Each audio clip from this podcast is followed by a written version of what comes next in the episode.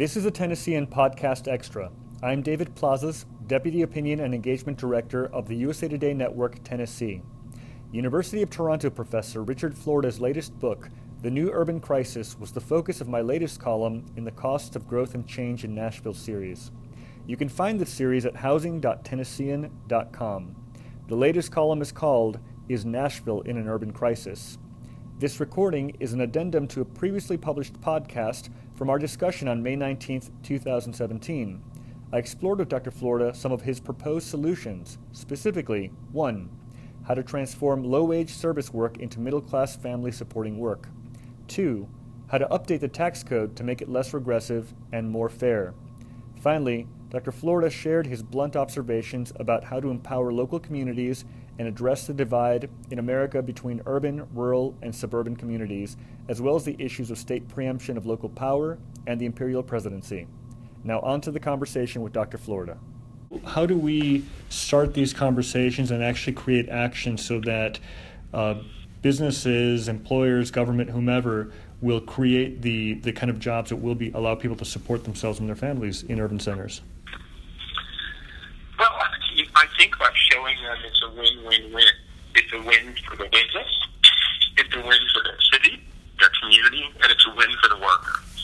Um, so, you know, basically, we have now 65 million or so American jobs that are just bad, low wage, blue collar service jobs. They're people who work in food preparation or food service, people who work in retail shops and clerical offices, uh, people who work in the caring professions. You know, they take care of our children, they take care of our ailing parents, they take care of us when we're sick. Uh, they're largely women, and they're largely members of uh, ethnic and racial minority groups. Um, and, you know, if, if a knowledge worker, say, makes 80, 90, 100 grand a year on average, a blue collar worker makes 45 or 50 in, in a factory. Uh, one of these workers makes 20 or 25 grand a year, and they can't survive. They're doing two and three jobs trying to make ends meet.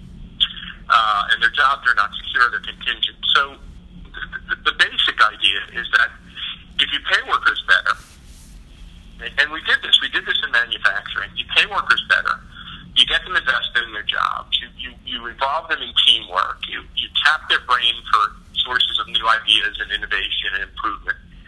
And by doing that, they're going to give you better customer service. They're going to create more innovations. They're going to make the, the shop or the office run better. Uh, and, and they're going to add the productivity. There's a woman at MIT who's an operations researcher in the operations research group, uh, very serious uh, group at MIT, who shows that the companies that do this, the retail companies, the hospitality companies, the hotels that do this, uh, companies like Zara or Costco, I can go on and on, Four Seasons, that treat, pay their workers more, give them internal career ladders, involve them in their work. They have higher rates of they have higher rates of innovation, they have higher profits. So they, they have what you call a good job strategy. But maybe the best way to explain it is what we did for the manufacturing worker in the old American middle class. You know, my dad always told me stories about the Great Depression and he said to me, you know, Rich, I had to go to work when I was 13. He had to leave the seventh grade in Newark, New Jersey to take up a job in a factory where he took his job.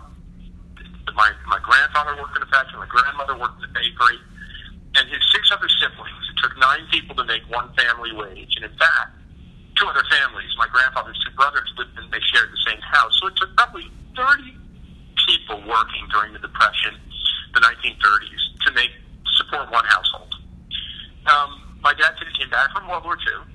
He went right back to the same factory in Newark, New Jersey, Victory Optical, making eyeglasses.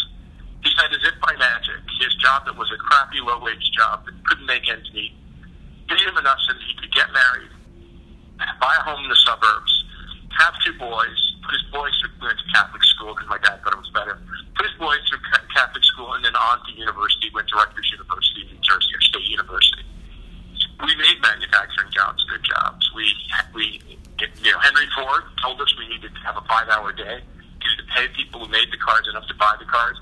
We encouraged workers to join unions and to bargain collectively, and that led to wage increases. We had New Deal legislation which supported people and created a social safety net. It, we, we can do it, and we have to do it. So the point of fact is, we can't condemn two thirds of our population to low wage work. It's not good for them. It's not good for the companies our city services and, and, and you know our service base isn't as good, our hospitality and tourism isn't as good, and moreover, we, we create more money for the city. If, if, those workers are making more money and buying more things, drive our city's economy and our national economy better. So for all those reasons, I think it's really we need a national, we need an urban by urban, city by city, suburb by suburb effort to do this. But we need a broad national effort led by companies, led by the companies who get this to, to, to work on how to make these, these low wage service jobs better paying and better performing and more profitable jobs for their companies very good. Um, and then the question on taxation, there's actually a case study that we're about to embark on, and it doesn't have to do with property taxes, but there, uh, the state legislature approved the right of cities to hold a referendum on transit. So it would basically take a portion of the sales tax, the local option sales tax, to invest in transit programs. And uh, the mayor here, Mayor Barry, plans to uh, offer that referendum at some point next year. Uh, what are some of the things that city mayors can learn from ensuring that they can be effective at making these changes in the in the in the tax service to invest in city services successful? Well, we were saying before, I think that you know cities need to be able to capture more revenues and keep more of the revenues they pay to state governments that pay to federal government.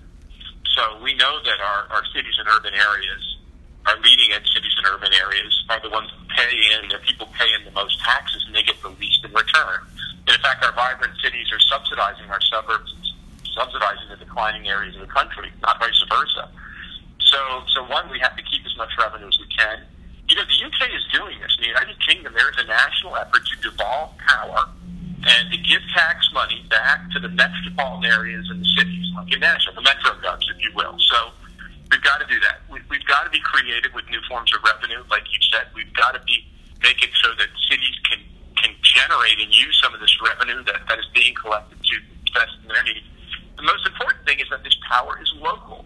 Local communities know their problems best, know their opportunities best, know what to invest, and do the best job with the money. These can't come from a national or state top-down strategy. The, the thing I talked about in the book is, you know, our property tax system that we have today, it, it's really not a progressive tax. It's a regressive tax. But worse than that, it encourages people sometimes to sit on property and not invest in it. And, you know, there's an old idea, but a good idea called the land value tax, which taxes people not on the value of their property and built up uh, improvements, but taxes people on the value of their land. It basically says if you choose to make that land a surface parking lot, if you choose to just sit on it and let it decay, your tax rate goes up. The more you improve that land, the more you build on it, the more density you create, the more use you create, the higher the use, the better the, the property tax actually goes down. So it encourages landowners to make the most and encourages cities to make the most of their property. Uh, and saying, no, we don't want development. No, we don't want this here. We don't want taller buildings. We don't want more intense use. So I think the other thing we can do is begin the conversation about shifting from the old property tax to a land value tax and other instruments that would encourage us to develop and use our cities and our land as effectively as we can. Very good. And, and finally, any uh, final advice for the people of Nashville, for the leaders of Nashville? Well, I think you know we're, we're at a real inflection point in America, uh, and it's not just that Donald Trump is our president. With all the trouble he's brought this country, um, and I'm political independent. I don't have a stake in either either one of these parties. I think that that what we've got to realize is, is that Trump is a symptom of our problem, and we've concentrated way too much power in the presidency, way too much power in the executive branch. Now, when the president was good and competent, that, that we didn't really notice it, but you know, we have this incredible instrument in America called federalism. We not only have a horizontal separation of powers between the executive branch and the legislative branch and the judicial branch, we have a, a vertical separation of powers between the federal government, state governments, and local governments. Over the course of the past century and a half, we've ceded more and more power to the federal part. We've given up power at the local levels. We've given up power at the state levels. We've turned the federal government the presidency into a monster. They call it the imperial presidency. It is overblown and overpowerful. It's out of sync with the demands of an urbanized knowledge economy where there is no one size fits all. So I think what we've got to do is dial that back, and it's a big struggle and a big effort. We've got to say that we're going to give power not just to our states, we've got to give power to our cities, we're going to give power to our suburbs. We're going to let people run their places the way they want, make the investments. And, you know, as we've been talking about, we're, we're, the only way to overcome the divide in America is to realize we're two countries and not to get in each other's face all the time. So I think that's part of the problem. You know, people in one America are worried that people in the other America are going to impose their ideas, the way they want to live on the other, and they're scared. so let's just say let's have a cool out period. Let's have a chill out period. Uh, if, if, if, if you want to live in a suburb or a rural area, that's where you want to live. That's fine. If I want to live in the urban area and have density and transit, that's fine. I'm not going to impose my way of life on you. Um, if some communities want to do things, and you know, people would say this. Well, well, it's difficult. We don't want to give up on rights. We don't want to give up hard fought rights. Of course, I don't want to give up on hard fought rights like civil rights or women's rights. But the point of fact is that states are retracting them. States are preempting states are causing all sorts of problems, and the federal government is in this thing. The, the more important thing right now is that we need multiple protections and multiple safeguards. Strong local governments are the best protection and best safeguard we have. So that's where I think we've got to go. And, and to be honest, I can see tremendous support lining up for that on the left and the right. There are the best thinkers on the left who want to move to this, the best thinkers on the right. Yuval Levin writing about our fractured republic and how cities need to lead. But most importantly, the most sensible politicians we have in America are our mayors. And, you know, when I go to Nashville or Indianapolis or Columbus, and I could go on, Louisville, Lexington, San Francisco, I can't tell who's a Democrat and who's a Republican if they're leading a city.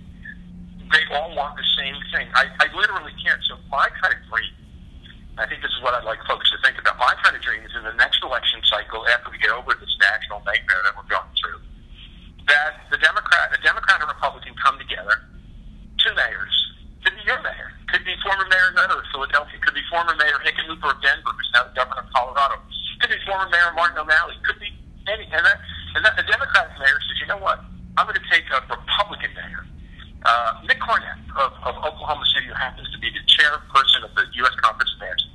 I'm going to run on a bipartisan ticket to make America truly great again, not fake great, but truly great. The way we're going to do that it's, we know we've heard you. Washington is out of touch. The federal government is too big. You, you don't believe in the Congress. You don't believe in us. You don't believe the federal government gets you. You don't want the federal government to dictate how you want to live or how you want to develop. We're going to give you the power to make your city, your suburb, your community great. We're going to hand you back your tax dollars. We're going to give you the tools you need to build America as a united cities of America, as a united communities of America. We're not going to do it any way, the old way from the federal government. We're going to empower each and every one of these local communities, suburbs, and areas to build the way they need to build, to live the way they want to live, and we're going to respect each other and get over this divide.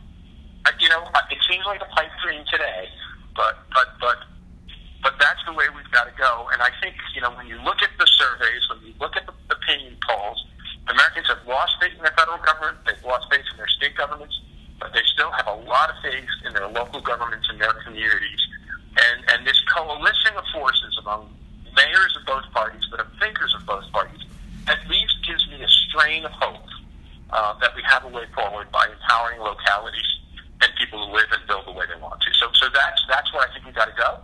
It's not going to be easy. It's going to be a long path, but that's that's where we have to go. And that's you know, folks in Nashville have to help lead this. So we all got to get together and do it and and, and make it happen. Well, Dr. Florida, I want to thank you so much for your time. Uh, the book was fascinating. I enjoyed reading it. I was thinking about it uh, the other day. I was invited to an event where uh, we have a sister city, Belfast, Ireland, where they had the Lord Mayor and two members of the council who were here visiting, and it really uh, touched home at why it's so important to really invest in other cities across the world. You know, this is this is just the start. I just want to say before you end, um, I'm going to be writing more on the devolution of power and local empowerment. I'm going to be writing more on our urban and suburban and rural divide.